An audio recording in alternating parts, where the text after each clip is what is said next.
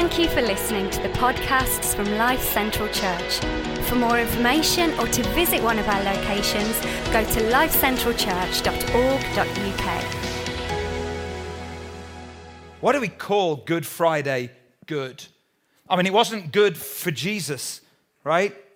It wasn't good for Jesus because they took Jesus and they nailed him and hung him on a cross. And whenever we think about the cross, we do one of three things with the cross. We romanticize the cross, we sanitize it, we make it kind of all nice and neat, and we sentimentalize it. And it was none of those things. In fact, this is the, the most brutal, painful type of execution known to mankind. And not only that, but for the Romans, they, they had this view about crucifixion, and, uh, and they said this uh, the idea of the cross should never come near the bodies of a Roman citizen. And so Cicero, who was a Roman who was executed, said, Please don't crucify me, behead me instead, do anything, but don't crucify me. And to the Jews, not only was it brutal, but it was also shameful. Uh, again, the, the rabbis used to say, Anyone who is hung on a tree is under God's curse. So the fact that they, not only that Judas betrayed Jesus and that his best friends, the friends that he poured and invested his life into for three years, and, and uh, that they ran away. And then, even when he spoke to his father and said, Father, please take this cup from me, let me do it, let me do it differently. And the father kind of said no. And so Jesus is Okay.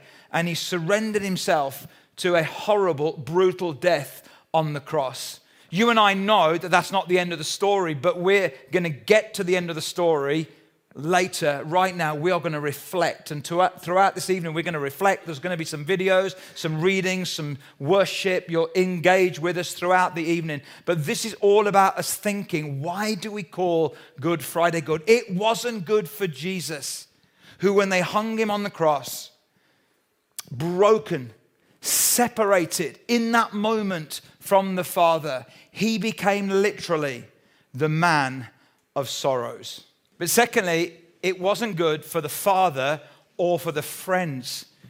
You see, the Bible teaches really clearly that God the Father, the Son, and the Spirit are inextricably linked and they're one. And so when Jesus hurt, so did the Father. When Jesus hung on the cross in that pain, that hurt the father more than you can ever imagine. And you and I, if you're parents, we know there's nothing quite like parent pain, right? If you've ever seen your kids, and we, me and Alison know something of parent pain and have known something of parent pain in our lives and over the last few months. And so do many of you, you know what parent pain feels like.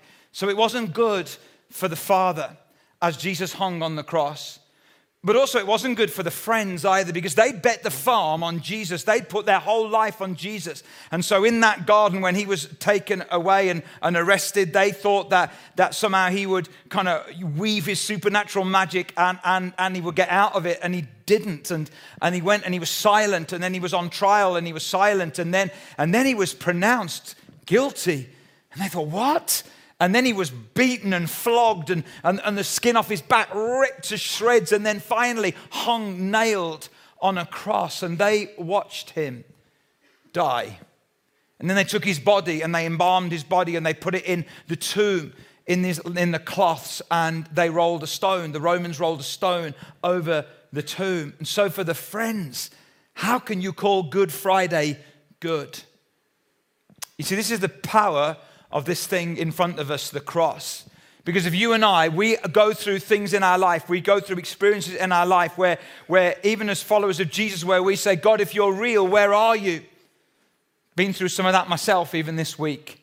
Many of you here have, some of you online have. But, but I keep reminding myself is where is God in the pain and in the suffering and in the unanswered questions and in the disappointment? Then I look at the cross and I remember that God the Father knows what pain is really like. There's no pain like parent pain. And so tonight, as we reflect around the cross, and we're going to invite you in a moment to, to even respond a little bit right at the start almost of our evening together around the cross. And, and just to remind you of how powerful it is that God so loved the world that he didn't just send a message, he didn't just send one of his many sons, he sent his one and only son to die an agonizing death on the cross. So don't tell me that God doesn't know what pain and suffering is like, because he does. And, and, and if you're one of the friends and you you're disappointed with God right now, like his disciples were, then look at the cross again. Look at the cross. It reminds us that God knows our pain and our suffering and our disappointment. Psalm 56, verse 8 puts it this way You keep track of all my sorrows. You've collected all my tears in your bottle. You've recorded each one in your book. Listen to it from the message translation. You've kept track of my every toss and turn through the sleepless nights. Isn't that amazing? Anyone ever done that? Tossed and turned through a sleepless night? Each tear entered in your ledger, each ache written in your book. Guys, lots of stuff happens in life to me that doesn't make much sense. But I tell you what, without God, it makes no sense at all. And the cross is that symbol that reminds you and I that in the middle of our pain and suffering, if we hang around long enough, if we wait, if we watch, if we hope, if we long, if we pray, eventually the sap will rise.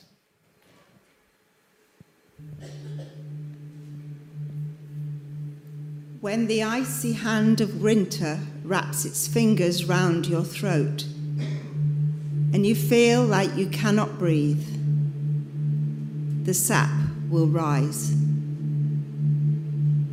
When all you see is deadness, when the spirit's wind is biting, when the soil of your heart is ice hard, when growth is a distant memory, the sap will rise.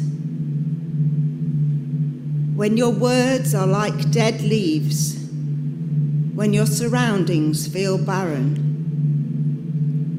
when the moments in your life feel dark,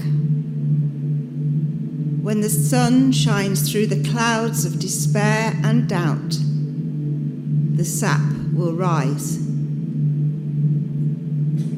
When your reading is dry, when your prayers are hollow, when your praise is powerless, when your passion has gone, the sap will rise. Spring will come again. Roots will drink from life once more. Hope will push through the dark soil of despair. Green, bright, small, and vulnerable, perhaps. But He is here. The sap will rise. And this is why we call Good Friday good. It wasn't good for Jesus, it wasn't good for the Father or for the friends, but it was so good for us, right? It was really good for us. And I just want to open that up again a little bit with you tonight. And, and as we kind of reflect on the cross of why it was so good for us. And um, there's a great verse in 2 Corinthians 5 21. It's just 21 words. And there's, there's like hardly any syllables. It's so simple, but it's everything in this one verse. And it says literally this For God made Christ, who never sinned, to be the offering for our sin so that we could be made right with God through Christ. Now, I know many of you know that. And how many of you were here last week? And, and if you're online, then you put a thumbs up. But, but you, you were here online as, uh, last week when we baptized 21 people. How many of you were here? Lots of you were here. Wasn't it amazing?